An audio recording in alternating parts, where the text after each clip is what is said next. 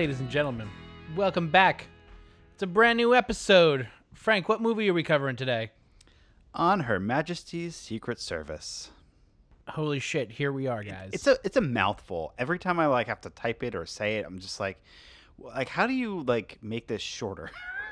OHS OHMSS. yeah, do you see that's not good either. There's no good acronym. No, it sucks.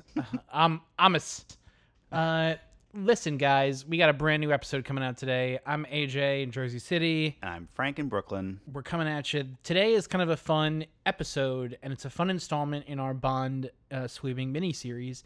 And then this is the one and only take of the infamous George Lazenby, um, which I had never seen.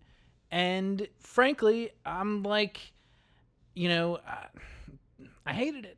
Frank, what do you think? Um, yeah. So is he really infamous? Like, is this is this movie? I always thought that this movie was like well received, and like when I look at some of the top like the lists of like the best Bond movies, like I always see this more in like the top half, okay, which okay. is what's so I interesting have this. to me.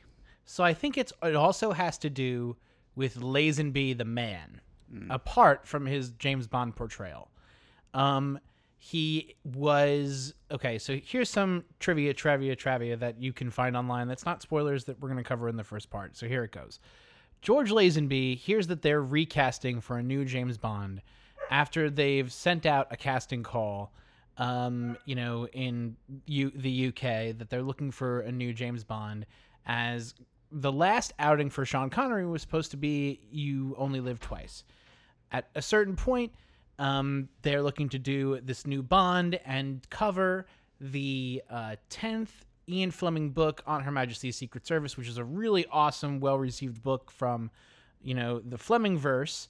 Uh, and Broccoli and Saltzman are like, let's do this. Lazenby, who is a used car salesman from Australia, okay, who is a hand model at best, at best in Europe, walks in to the offices for Eon Productions in a Connery ha- haircut and a Connery suit and tells Saltzman, I'm your new James Bond. So Saltzman is like, mm, no. And they meet Peter King, who's about to direct the next movie, and they're trying to figure out what's going on. So they make Lazenby do a battery of tests. Lazenby, you know, he does some acting tests, he does some photos, he also uh, does a action test where he breaks the nose of the Russian wrestler stunt guy they have on set for that day Oops. that day, yeah, big fucking oops, Frank. come on, man. Are you who? Are, come on. You think of a worse guy to piss off. Ultimately, it was okay, and Saltzman said that day that they're gonna go with him. All right, solely based on that, he jumps in, and now he's you know the full. He's gonna be the new James Bond, and I'm assuming it's because they couldn't figure out a deal with Connery and that they you know let him go. They were also looking for this new Bond, and ultimately why he was replaced is because Lazenby was a dick on set. He was super uptight. He was a total asshole to everybody, the cast and crew. And like what we know from the uh, previous Bond movies we've discussed on this podcast is that the Bond crew and like that family of characters and you know assistant directors and stunt managers and these different dudes are all part and the, the special effects guys they're all a part of the bond family and it's very important that you are like beloved by these people. And he was a total asshole to all of them. And throughout the set would delay shit. They had a big party and uh, they had just finished a big thing and they had a big party that night. And barbara broccoli is there and you know saltzman there and cubby broccoli is there and uh, fucking lazenby is super duper motherfucking late. And he shows up and he's like, "Oh, you know, I didn't know you guys, you know, wanted me to be here. You know, I didn't know if I got like an invitation for this party. You know, why would I? You know, I didn't get an invitation. How was I supposed to know what was going on?" and like broccoli shows up and eviscerates him in front of the whole cast and crew, and is like, "Listen, motherfucker, we make Bond. You are being made Bond by me. You can be replaced. All right, don't fuck with me." And he had disagreements with uh, the director Peter King, and he was trying to make Bond into a more flowery character and like, you know, be more you know progressive with the times. There's an interview he did with the BBC. Um, where he's talking about putting in, you know, more pop music that he didn't like the way the music was done in these James Bond movies, and that he felt like he was a piece in a machine, and that he was a cog in a, you know, you know, a cog in the wheel, which is definitely true. Yeah, right. definitely. Like he's he's definitely, you know, a part of this ongoing, you know, corporation that is looking to turn out the next Bond product for the world, and that's really all he's ne- necessary for. and especially at the time, right? Like you've already had like five movies with Sean Connery, and like it's just that's all they've known, and so they're going for a formula. They're like, this is what works. We're gonna do this, and not until later on, like when you actually have some other actors in the role, like are they able to really like make their own impact on it?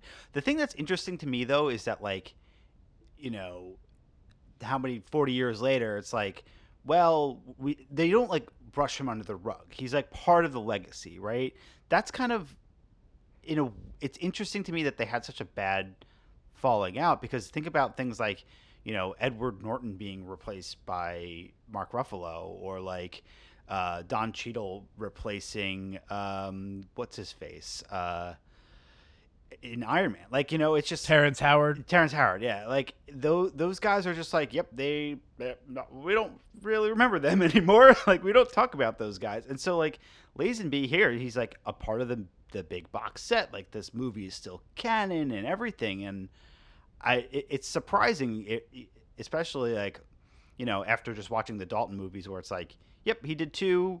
We decided to move on and go in a different direction, but like we very much are like presenting these as a part of our like repertoire, you know? No, for I I feel you. Do you think though that when you watch this movie, that like he was doing like a Bond like impersonation? Like, do you think like he was convincing to you as Bond? I feel like he was putting on his best Sean Connery. Like to me, that's kind of the vibe, and maybe it's been uh, long enough that if we had just watched like all the Sean Connerys, maybe I would disagree. But to my memory, it feels more in line with that than anything else we've recently just watched. Um, but like, yeah, I don't really feel like he brings a whole lot to it. It also kind of just feels like alternate universe, like in a world if there was like everything shook out a different way. This is the bond that we could have had, but No, that's true, and it, it kind of feels like the thing I was thinking is like Christian Bale is you know a British guy playing Batman. You know, like why should we be, you know, so defensive about where these guys come from? Um, I, I, I felt less about that, and I more just resented Lazenby as a person because then I think what's really cool about what they did together as as a collaborative was that uh, you know our our guy uh, John Glen, the assistant director and editor of this movie, is really doing all the action scenes. So you could see how he's like rising through the ranks, and he puts out two pretty action packed movies in the last movies we just saw. Yeah, you know so like i was more like following that narrative of like look at look at where these guys are going. And i think what's cool about this movie which stands out is really the bond girl played by diana rigg who is like uh, lady Olenna Like, yeah, the Queen. of isn't that nuts? It's so awesome. I was like, isn't that nuts I was like, Megan, do you know who that is? And she's like, No. I was like, it's the Queen of Thorns, Lady Oleta. It's like, oh my god, like you could totally see it, and she's like smoking hot too. Like, damn. She's smoking hot in this movie. Oh my god. And she plays the like the first real feminist Bond. There's good interviews with her in the BBC, you know, talking about, you know, the, you know, the feminist movement going on at that time, you know, how people were, you know, they were ma- major protests yeah, in you know, around the world 1969. major shit. So it was super cool to kind of see her play that up. She also is definitely the most fleshed out Bond girl. Like if you think about all of the ways that they put her together, you know, at that time, she's really a standout character. yeah. I feel like I, I don't want to say too much more about her, but without getting into spoilers. Um, for Okay. a movie that came out in the '60s. Yeah. so to me, like this feels like a lot of where Austin Powers kind of comes from, which is appropriate, but Yes. it's also like the, you know, this movie is is uh, I think it's epic, and I think it it does have some really awesome locations, and it was very inspirational to uh, Steven Soderbergh and I think Christopher Nolan, based on the crazy explosions you have at Pizgaloo, I think it's called.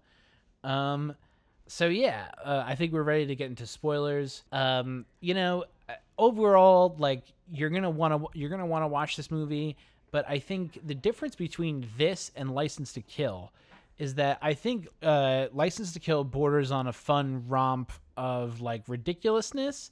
And I think this just gets too bogged down in like the shitty effects and like a, and the slower pacing and like the shittier content that it doesn't like it doesn't pay off as much.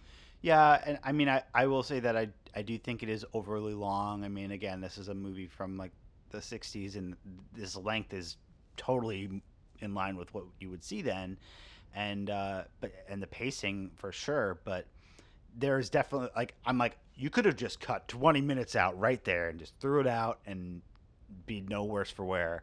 Um, and then maybe that would have improved things, but um, yeah, I mean, I, I think as early as this one is in the the Bond uh, canon, uh, they're they're not trying to take as many risks as as they were, say, on License to Kill, where they can really do something totally different. Like, yeah, It was cool to watch them back to back because you see his marriage referenced in License to Kill, and then you see his marriage in this one. Spoiler alert. spoiler alert. All right, so ladies and gentlemen, we've talked about everything we can we can without spoiling the movie. Now, listen, we're not saying that you know you you listen. This podcast you could probably listen to without having to watch the movie. But what I will say is that if you miss the movie, you're not taking part in like the actual like contributions of what they're trying to do here. I think if this this movie is a great Bond montage. I hmm. think if you were to like take the moments out of this movie into a montage, it makes it much much cooler and like and celebrates the epicness of the way it's shot and the way it's lit and and the cool effects that they did. Um, It's not a perfect montage. It's missing a few key things, and I think oh we'll for there. oh for sure for shizzle. Uh, okay. Um, and three, two, one. We're gonna do spoilers, and spoilers are happening now. Three, two, one. great. Spoilers. Frank. Yeah. All right. So, is there like one defining thing for you that that attributes like to why you didn't like this movie, or is it just like an amalgamation of so many things? Yeah, I think it's more of an amalgamation. I just Okay. find that like so like at every at every moment I, I think the beginning of this movie, like the opening sequence, it's not so revealing. Like it just kind of happens, it plays out. It does start out in the way I was like intrigued in in the way that like Tomorrow Never Dies opens, in that you're experiencing Bond's actions through his team. And I kind of like that. I like when you see what he's doing and the people responding to what he's doing elsewhere, and you're just kind of watching Yeah. what he's doing from beyond our point of, you know, seeing Yeah, his you don't see his face for a few minutes, or Yeah. maybe I I like that. I was intrigued cool. by It- that. It, it adds to the mystery, and um, I think especially here where it's like this is the first one with a new Bond. Like you got to kind of, you know, put yeah, the we got to break into it. Yeah. And when you get to the point where um you know, he's he's pulling the girl out of the water and you're like, "Okay, well, all right. Well, this girl's wearing some interesting clothing. Like, all right, he's got this girl." And he says, "Hi, I'm Bond, James Bond." And then he fights these two dudes and she gets away and he grabs the slipper and he breaks the fucking fourth wall Deadpool style and says, "This wouldn't happen to the other fella." And it's just like, mm, I'm like hard pass. I, yeah, I died. I was like, this is. The, I, I cannot believe they did that. And I'm like, no, I, I no, swipe le- swipe left, no.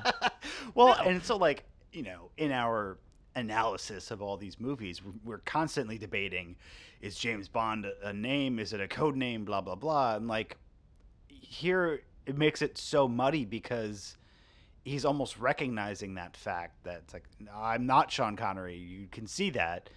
Well, I think it's it works on the two levels because it works on you know Cinderella Yeah. and it works on the Bond level, and I I feel that and like I feel that also in the sense that it foreshadows that he's gonna marry her and that like she's the one, sure. um, yeah, that's cool. but but, but it I just think that the whole level of anxious anxiousness and tension and fun that is a Bond opening is just like so shot to shit here. Thrown out the window. And yeah, I think this is like one of those prime things that it's like breaking the fourth wall. That is one of those things that happen in an Austin Powers movie. It's like totally. record scratch. What?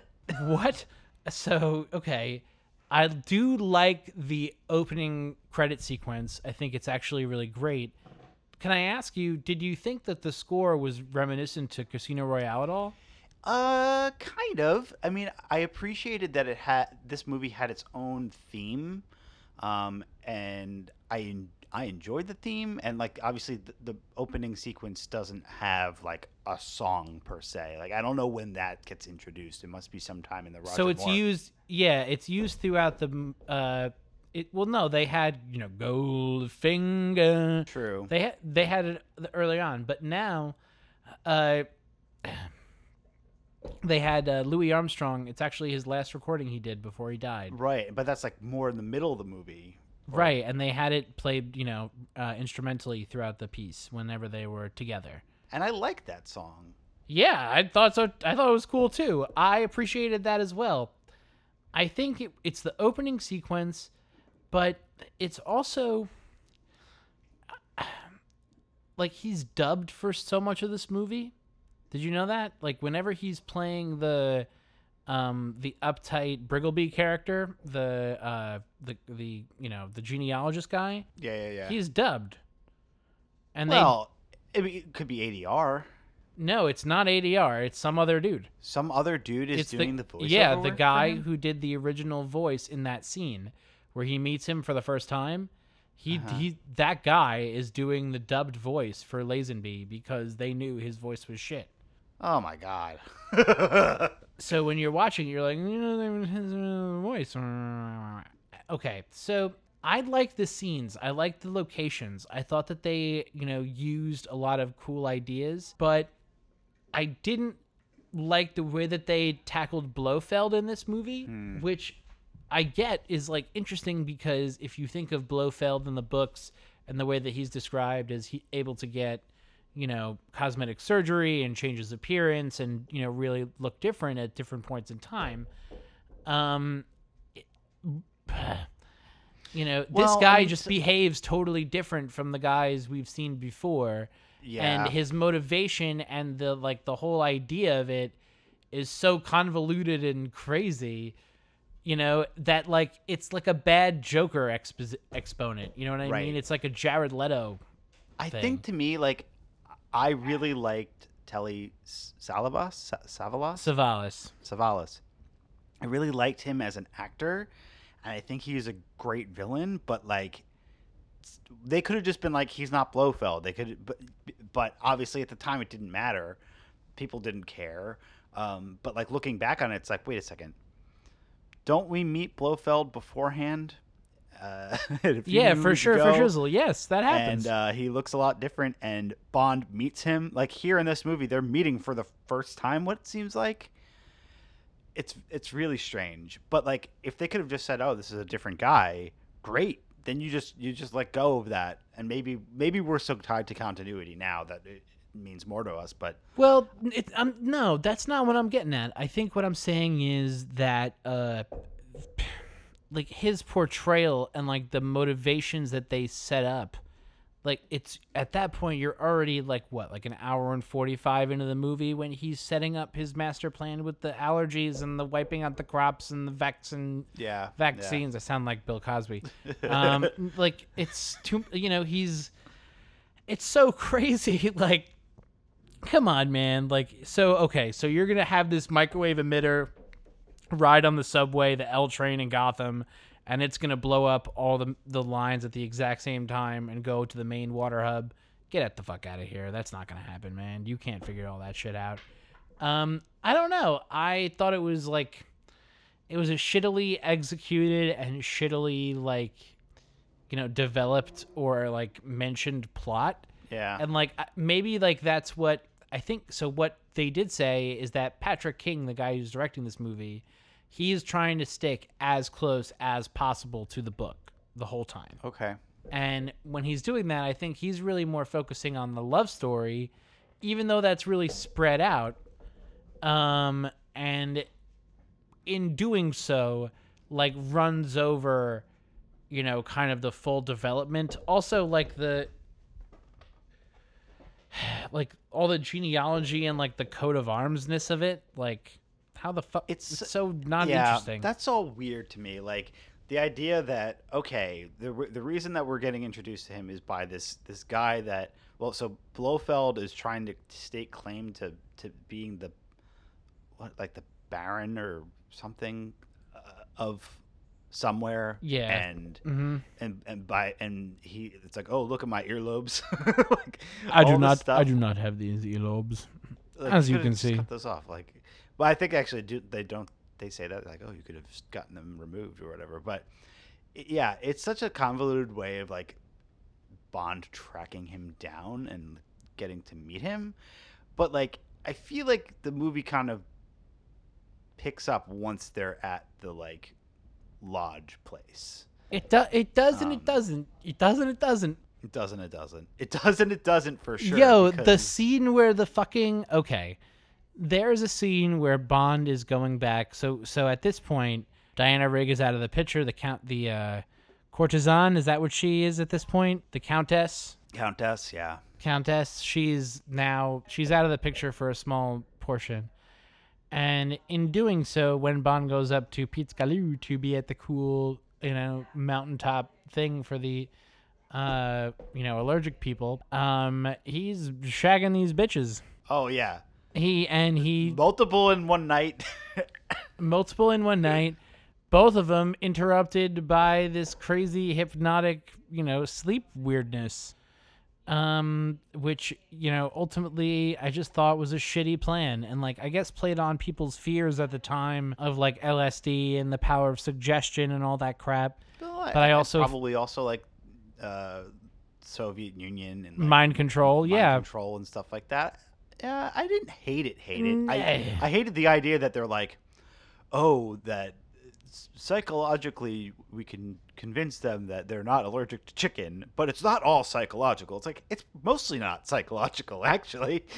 like, You know, it and it just felt felt like Blofeld himself was like way too involved in like this whole activity. Like this was his like pet project. Like this is his like ultimate dream. Like allergies. Well, like the other thing though, like on the flip side of that, I appreciated that he was actually more involved.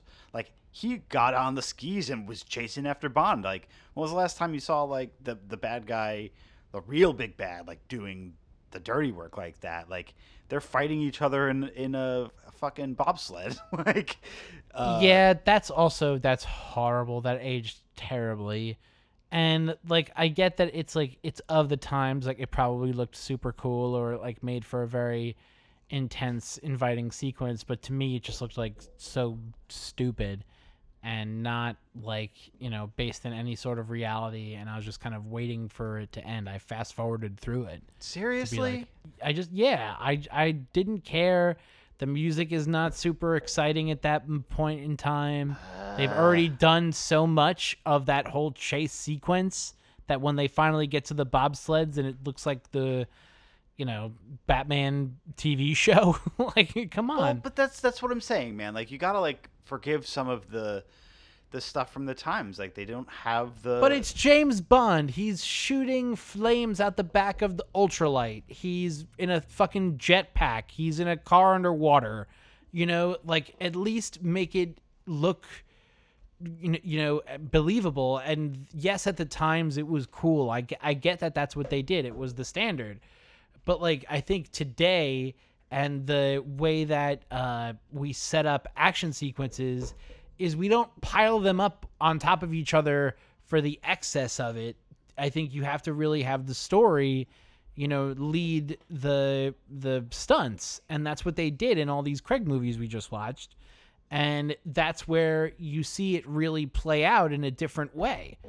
Whereas now, like you're seeing, you know, all these stunts that they did, and all these different teams kind of functioning together, um, but not, you know, achieving kind of a harmonious piece. You know, it's so disjointed and episodic. It feels like two Bond movies. That I could see. I mean, it, it does have. Uh, yeah, it does kind of feel like two Bond movies. Like the the first half where, um, like you, you know, he's meeting with her father, and there's like a bit with like him playing. Um, what is he playing cards wise? But he's playing Baccarat. he is playing baccarat. Like, So um, Baccarat is, is a French game that you play for very high stakes. You can play it around, you know, Vegas. I'm sure still at different places. Uh, it's very it was very popular at the time. Baccarat is actually the game they used in Casino Royale uh, the in the book, right? in the Yeah. book, um, and in the movie, you know, uh, Texas, you know, Hold'em poker is what was very popular in the mid 2000s. Thus, why we got that Casino Right. Royale. But yeah, so I mean, you have everything with her father and like the the horses and like just like the whole complicated. Yeah, the horses was the horses was a weird moment in it. You know, like why did we need that scene? Like like what does that really set up? Like what does Bond learn at that at that point in time, you know? Well, I mean, I think what it does is it sets up this like sequence of like, which I kind of appreciated, in that like you see Bond and Tracy like having a relationship, and it's it, it Yeah. stretches out over time, and you see like them doing a bunch of things, and it's like. You know, in other Bond movies, when he like quote unquote falls in love with the Bond girl, like it, it just is so quick. Like here, you believe that they've spent a lot of time together, and like that he's not about just taking the guy's money to marry her and by the end you really feel like they they've bonded again um, right, um, but the again the love story definitely leads this uh movie narrative and I- I think that that part is very successful. It's almost like a Bond love story. Like it's a different kind of flavor movie for me in that respect. yeah you know but what i i think that they um you know kind of why they need to go with uh you know lazenby on this is because you need somebody who can kind of relate to a woman and the way that you know connery is to women in these movies as we will see is pretty brutal. Hmm um, and I think that definitely using him as a change and kind of setting up, uh, you know, kind of not the total damsel in distress and not the total, you know, helpless victim that we will probably come to see in the movies we're about to watch with Roger Moore, uh, but also, you know, somewhere, you know, more evolved than what Connery could do. Because I think that, you know, I'm also curious to see what we see in Diamonds Are Forever because I've heard that that's a big backslide that a lot of people don't like that movie either. Um, yeah, right and correction I don't know, on, but- on last week's we were we were alluding to never say never again which is a non-canon film that's the remake of thunderball but diamonds are forever is is kind of a different plot altogether um yeah, it's a whole entirely different movie. Um, all right, so we've kind of touched on the plot. We've talked about Tracy. We've talked about Blofeld. Um, I liked like I, again. I've talked before about how I love snow in a Bond movie, but this almost overdid it for me. Like we had The skiing, there's two much complete skiing. skiing sequences, and like and the skiing sequences are so long. they're really long. The skiing sequences are like ten, like seven to ten minutes, and you're just sitting there watching these people fucking ski, I can't fucking ski. And every time I tried to snowboard, I broke my arm. So what the fucking fuck am I watching these people's fucking ski for? And like, and like, I get it. Lazenby won many skiing medals when he was in Australia because he's a super skier. But like, fuck skiing and everybody who goes skiing, fuck that whole sport. And I don't really need to see Bond ski ever again. I Oh, hope that I Well, hope that we, we did. right. I'm, I, but I hope it's done. I hope there's no more skiing. I like don't know. That, like the skiing is canceled in, in fucking Bond universe. No more skiing. anyway, Um, skiing is canceled. the, but I one one thing I really liked, uh, which precedes the skiing, was his uh, escape of from the the the, the cell. We're gonna put you in a predicament that he's easily gonna escape with one No, inept guard. yeah, Um, one inept guard, and uh, you know, he's, easily uh, yes, I, I, thought that was cool agree. with the whole like uh, him being trapped in the room that controls the uh, the ski lift and how he was able to. He kind of failed at first and he got out. Like that was That's cool. like that's a very impressive scene. It's shot really well. You know, you see the whole story narrative play out through the action. I love when he's, you know, you see the the thing coming towards him and what he's going to do with his hands and he jumps.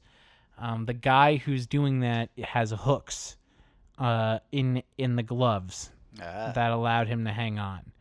Um, yeah, I, and Lazenby was also very active and wanted to do a lot of the stunts in this movie too, similar to Craig, in that like he and Dalton Dalton that like he wanted to be involved. Um, I love the idea that it could have been Timothy Dalton in this movie. Yeah, I, you mentioned I think that he a few episodes ago. Like, I think it, I think he would have killed it in this movie. He would have killed it in this movie. It would have set up like ten Bond movies. Think about that. Like if he had done it, he could have been Bond for so long, and he would have had like this cool reign, and he would have been awesome. Well, uh, we probably don't never would have had Roger Moore then. Yeah, yeah, uh huh, mm-hmm. Right, you're right. Because it, but I mean the thing is even if he was uh, Bond uh, in 1969 doesn't mean that he would be Bond until 1989 he could have probably had you know some sort of stint and ended No, for sure. in the 80s or something but that yeah it is interesting to me that you know they were looking and they ended up going with him later So okay, Frank, like you think this is like a good movie? Like you wa- you watch this whole movie awake and watching it, being like, oh yeah, I like this. Oh yeah, I'm into it. Oh yeah, this is good. I mean, I liked it enough, and I feel like, well, so I watched it the day after I watched License to Kill. So it was like, for me, I, I don't know if I've watched them all that close together. Um, and so it was just like, ugh, License to Kill was like a really weird movie. This feels like Bond to me. This feels like, you know, it's a little bit dated. Like some of the the the references and like in the we were just dying at in the end credits where it's like Asian woman, like black woman, this like they were just like all Yeah. racial stereotypes. I'm like, this is really bad. And like when uh, Tracy's dad like punches her and just knocks her out, like what? Like What there's the so many things in it that are really horrible. But like, I I I enjoyed his performance enough that like I believed he was Bond. I feel like the plot was kind of fine, um, and it you know I understood what was going on. I I liked Blofeld. I think maybe that's kind of the big difference. Um, I liked him too. I did. I really did. I really liked him. I but I thought he went a weird way. Like it, it- to me, it felt like it felt to me like kind of how uh, you know when you watch the movie Seven and throughout the whole movie Seven, you're like, what the fuck does this guy look like?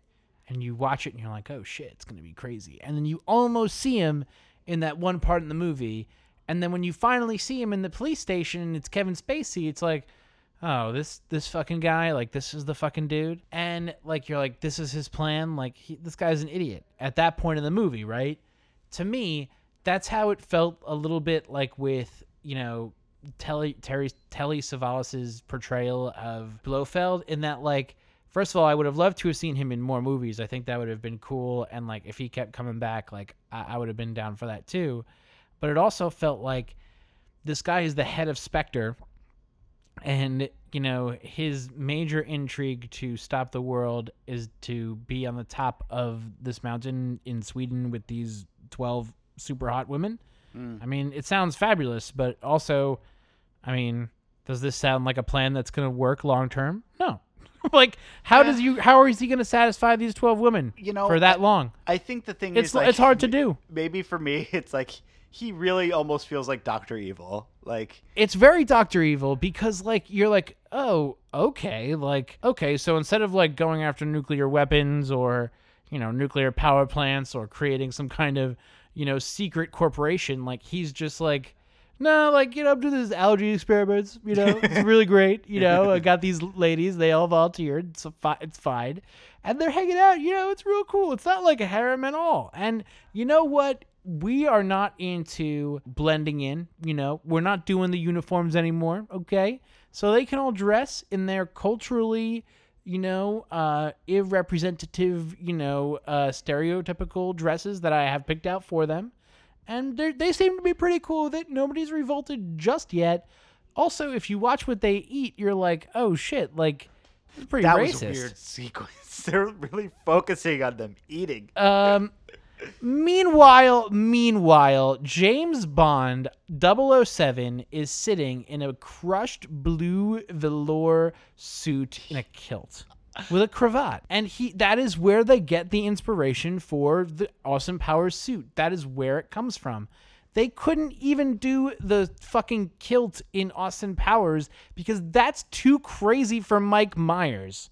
Okay I thought it was cool. you know no the, the the kilt is weird and he's playing this super weird guy. The whole sequence with the lipstick on the leg is very im- it's very uh, immature for bond. Bond I i think is a little bit more sophisticated than you know t- uh, doing this con artist thing at a dinner party where he's you know getting lipstick written on his inner thigh by a 20 year old like bond is better than that in my book But like he had no control over that. This is the the the sure situation. that nah he always into. has control he's james bond he can always do anything that he needs to do i i think But he this- this guy is like inexperienced he's not as he doesn't even he's 29 he's the youngest guy to ever play bond he is a you know he doesn't represent even though he is representative of the other bonds who came before him when you see the desk clearing out sequence and the whole Moneypenny part which is where they should have started the movie that's where the movie should have started like okay like bada bing you know uh, and then it saves so much stuff because his scenes with M are counterproductive. I want to do this thing. No, okay, well, let's waste four minutes, you know, and do this whole bullshit. And then he gets off instead of being, uh, you know, resigning from the thing. And Moneypenny's there. He's flirting with Moneypenny. And then he's cleaning out his desk and he finds all the cool shit that we've seen from the other movies. And you're like, oh, okay, so he is the other dudes. And those other dudes are experienced. And this guy just plays it, plays stupid, you know. And I don't think that he, if he also, if he had seen these other blow, Blofeld at the other point, like, why wouldn't they know each other? You're, that's what I'm saying. I feel like you're thinking too much into it. Like they are. He already broke the fourth wall at the start of the movie. Like he's saying, "I'm not Sean Connery. I'm I'm a different guy. I'm not. I don't know Blofeld. Like I don't know. I, Okay. they the continuity of all of James Bond doesn't make sense. So like to nitpick on it here doesn't feel fair. I think like you have those little things as references, and it's kind of cool because this is like what the sixth movie, and um, I don't know. I mean, I I, I guess maybe because I they're- like I like Sean Connery more than I like this imitation of Connery. Oh no, shit! Of course, You know, like, of and course. I think I'm that not saying that he's like my you know, favorite when you- Bond, but no, for sure. And, and but like the whole time, it's just like him pretending to be. yeah, It's it's not him. You know, he's not an actor. He doesn't know what the fuck to do. I- I'm gonna quote you. in in in the past, you have said that a lot of times the first Bond entry for an actor is where they're kind of you know learning from what's been done before, and the second time they really get to come into their own. Paraphrasing, I feel like you said that for like Daniel Craig and for Pierce Brosnan, Timothy Dalton. So like, if George Lazenby got another shot out at the at Bond, we maybe would have seen him do more of his own. But because the only Bond that had existed so far was Sean Connery, that's what he did. And I don't think you can fault him for that. I don't, th- and I think that the direction was probably like, you need to be as much like Sean Connery as possible because we don't want to change it, it for the audiences. They'll freak out. do you think that the choices that they make in this movie and how the plot develops is like you know is that the way you like a movie to like unravel like i think that the movies that we like kind of coming off the plots that we've discussed. Like they usually have a more straightforward plot. And I think this movie's plot is like very it's not so it it's the ultimate plan is super stupid. And like everything that leads up to that is also stupid. I do like that he's resigning. It's very similar to timothy dalton. And you even have in the special features timothy dalton calling back to diana rigg. Um i don't know. I just feel like this guy he's just not my bond and i don't like the movie that he's in like i don't like the story maybe i want to go read the books like mm-hmm. maybe that's like the next thing i want to do i have to read all these you know, I have, to, I have so many books I got to read. Yeah. I just I guess so many. I, I focused I was able to focus more on the, the, the romance story and you know, I feel like by the end of it, like spoilers, like we've already dropped it, like the fact that because Bond doesn't catch Blofeld, he comes back and kills his new wife.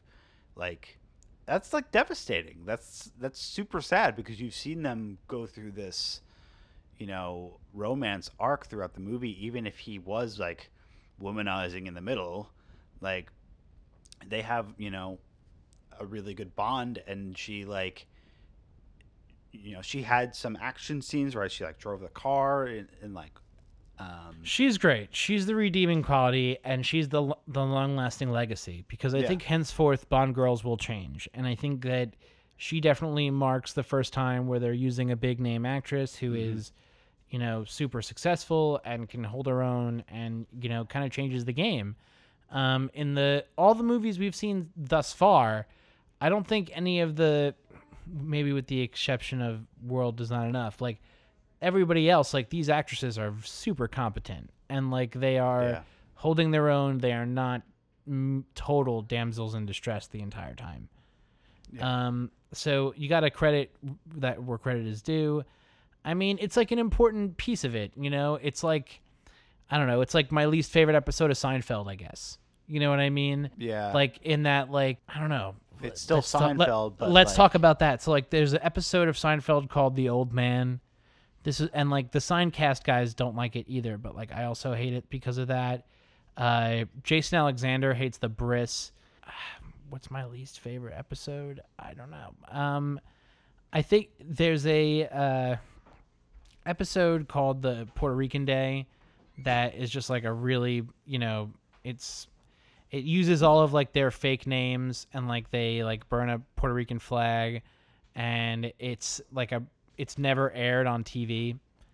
Uh it's a pre- it's a, it's a pretty like one of their like more raunchier like shittier episodes where they like didn't have any ideas and like all the jokes are super stale and you know you have maroon golf i don't know maybe yeah, that's so it's like when when you're talking about your favorite thing, there's always going to be like within it like, yeah, like there's gonna be shitty things that you're gonna be like, oh, this is gross. Like I can still appreciate that. Like it's cool that Q shows up. They have Bernard Lee as M again. You know, like there's cool thing. You know, he also gets married. I like that he get what as soon as he gets married and the girl dies. I like that ending a lot. I think Yeah. that that's a very cool way to end a Bond movie. it's very you know it, it com- compares a lot to Casino Royale, right? Like Totally, like that- totally. he at least I mean if they didn't make that movie back in the 60s, you've got that sort of theme of like I, I don't know, I can't speak to the book. I don't know if he has a, like a love interest like he does in the the one now with Daniel Craig, but that theme of like an extreme loss and then it like motivates him to move forward and, and kind of change who he is. But what will we see in the next one is going to be like a total total different thing, I think. Well, they- yeah. They do reference Tracy later on. They do. We just saw it. Uh, it's also cool that, um, you know, I think it's interesting. Like, I'll say this I think it's interesting that for this movie, the take on Bond is totally different and comes from a completely different angle. And, like, they were trying to be, they were trying to do something different. And, like, we have to credit them for trying to do the things that they did. Like, ultimately, great things come out of this movie with where John Glen got to be and, you know, how they evolved uh, the movies going forward. Uh, but, you know, we had to kind of do this. So you want to get to ratings? Yeah, let's do it. Okay. Oh my god, it's gonna be A total gonna be brutal. brutal massacre. it's gonna be brutal, man. All right. So we start with the opening sequence always, as we do, and we talked about the opening sequence already. Yeah, I'm gonna. I gave this a solid two. Uh, There's no major stunt. It's a car stupid chase. The introduction is lame sauce. Yeah. Two. I gave it a four. Four is bad in my book. Um, Okay. And I hated the fourth wall breaking. Um, and I don't really think it like yeah. There's no stunt. There's no big action set piece, and it doesn't really give you any indication of what's going on with the plot. And like the whole like her trying to swim into the ocean and kill herself like doesn't really What? come up What? later. Like why did they do that? Why did she do that? What was her? What was she trying to escape? exactly. Plot. Four. This movie is incomprehensible. He's got to get. He wants to get Blofeld. He resigns. He goes to find Blofeld. He meets up with a warlord who he needs to uh, marry off his daughter. Bond declines to marry the daughter, but says he'll meet at the daughter anyway. Goes, falls in love with the daughter, leaves the daughter, goes to a different uh, location now that he's identified what uh, Blofeld is up to. Encounters a allergy research laboratory on the top of a mountain, which is being used to create vaccines and vaccinations for all different kinds of horrible diseases and plights that Blofeld intends to unleash upon the world from atop his base and using his, you know, super powered Manchurian candidate women. Boom. Way too much. Way too much. Okay. I appreciate what Frank said about Bl- Blofeld becoming more involved in the action, but I also felt like Lex Luthor doesn't do that. Four. Frank, Right. you gave it a six. I Where are you on that? I mean, it's. I I think uh, I, I I was interested in the the kind of biological terrorism aspect of it. I thought that was kind of different. Um, I and the mind control was kind of interesting, but um, yeah, just getting there. It, it like I said, it's too long, and so to me, there's a whole sequence, like you said before, with skiing that like they they did two skiing sequences. They could have cut it out, and you wouldn't have missed anything. Um, and then there's this whole weird bit when they're like at that barn house, and they like start to like he. That's when he like proposes to her, and like, oh, I'm not gonna have sex with you because I just had sex with two other women. Uh, no, let's do it anyway. Like the and like the fact that she shows up when she does is so weird. Like they, I, I don't feel like they were able to connect all the dots where they were supposed to. No, they definitely couldn't. And, you know, they just were throwing shit out there. All right, let's talk about the gadgets queue in the car. Um, that's absent from this movie. Pretty much. y- they're trying to go in a different direction by saying that Bond is going to solve this on his own, um, and that's fine. But I think that the way we've seen Bond do that in Living Daylights and License to Kill is you're seeing him kind of, you know, really take charge. And I like the way that uh, say what you will about Timothy Dalton, but he he exerts his you know uh, his ability to foil the plans of his enemies, and his physical ability to be a uh, a heel to his you know the villains. Yeah. You know. And I, I like that about the way he does that. There, this movie could have benefited from one cool subtle gadget, or one cool car. Yeah. And I think, and it just it doesn't have it at or very much Q, and and Q is in the prime of his years. Why are we? Yeah. Why are we retiring Q so early? and I think maybe maybe more, but I feel like it's one, and he doesn't do anything. And uh, I, it's kind of interesting. Like he uses like um, like a stick or something. Like he uses the things in his room to break out of his room, which is kind of a cool like resourceful bond. And he also like breaks rips his pockets to be like gloves Definitely. like that's kind of cool that he's using his resources around him but yeah i could have used a, at least a cool little watch or something to Something he needed something or a tracker or whatever. Um, all right, moving on. Bond girls eight. I mean, she's easily one of the best Bond girls ever. I mean, all right. So if we're giving Michelle Yeoh an eight, I mean, this girl like is definitely. I'm gonna change my score. I'm gonna give her a nine.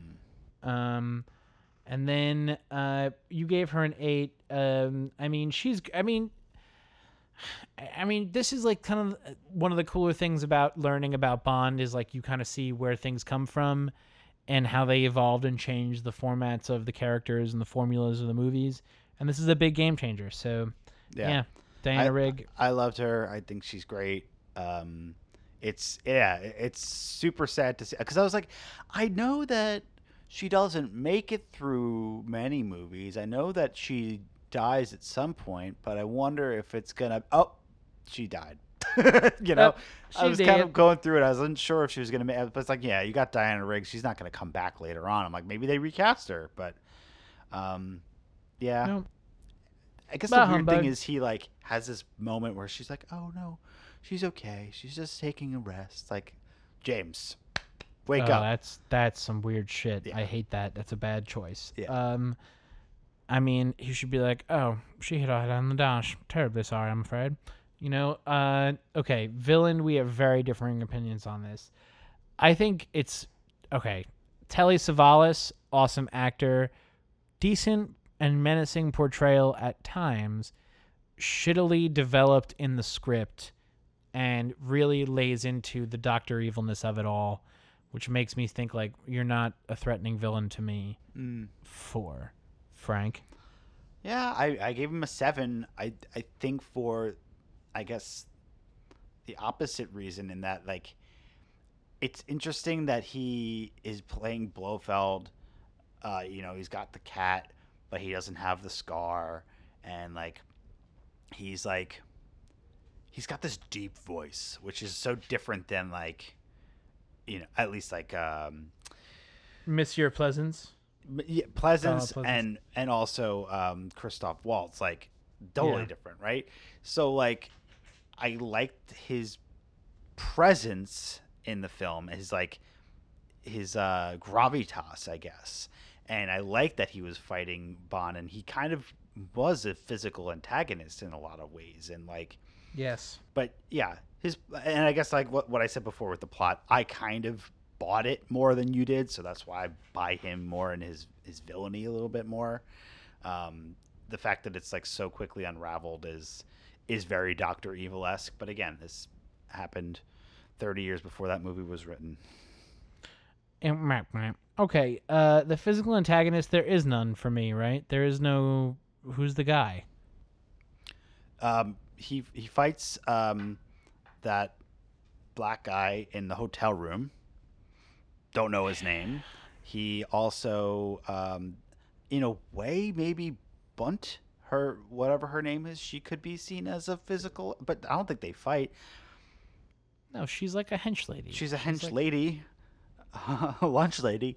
She's a Um, hench lunch lady. Um, no, there, th- There there's really no. isn't one. Yeah, so you know, It's not even like there's like a squad of fembots. he does. He, fights. does fight like the fight sequences and the way he fights is cool. Like he was about to be in the la- He was the day Bruce Lee died was the day Lazenby was going to be on set making in the Bruce Lee's last movie. Hmm.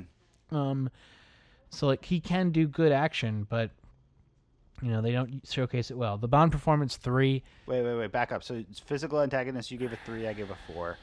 Um, Yeah. Bond performance, you gave three. I gave seven. Again, this is where we're like totally different. You liked him. What do you like about him? Well, I, I guess I just I believe him as Bond. Like I, I I think he's like portraying the character in the way that I f- feel like you know you know Sean Connery would do.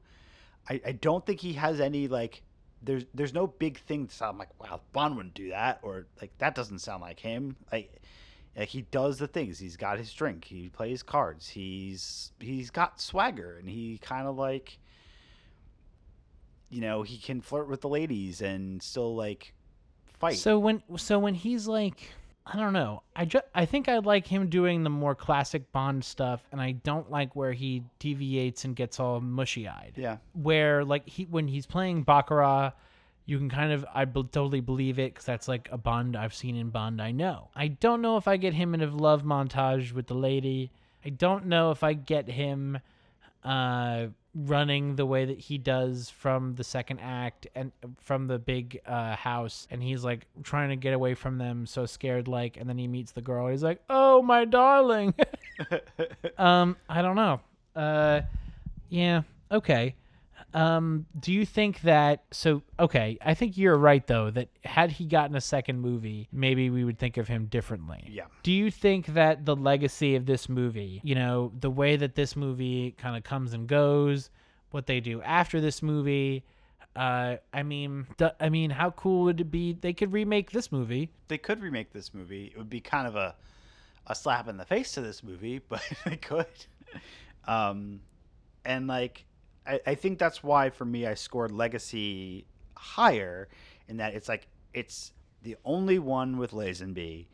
They tried to change things, and then they, you know, kind of reverted back, and then they changed things, but they still recognize it as a part of their like history, and the, all the stuff with him, um, with Tracy has a ripple effect for the next several movies, um, and to me that's like, and because like the the relationship they have there kind of informs what happens in the Daniel Craig movies. So I feel like it has some significance, and like I don't think you just like brush it under the rug like and just skip it, you know?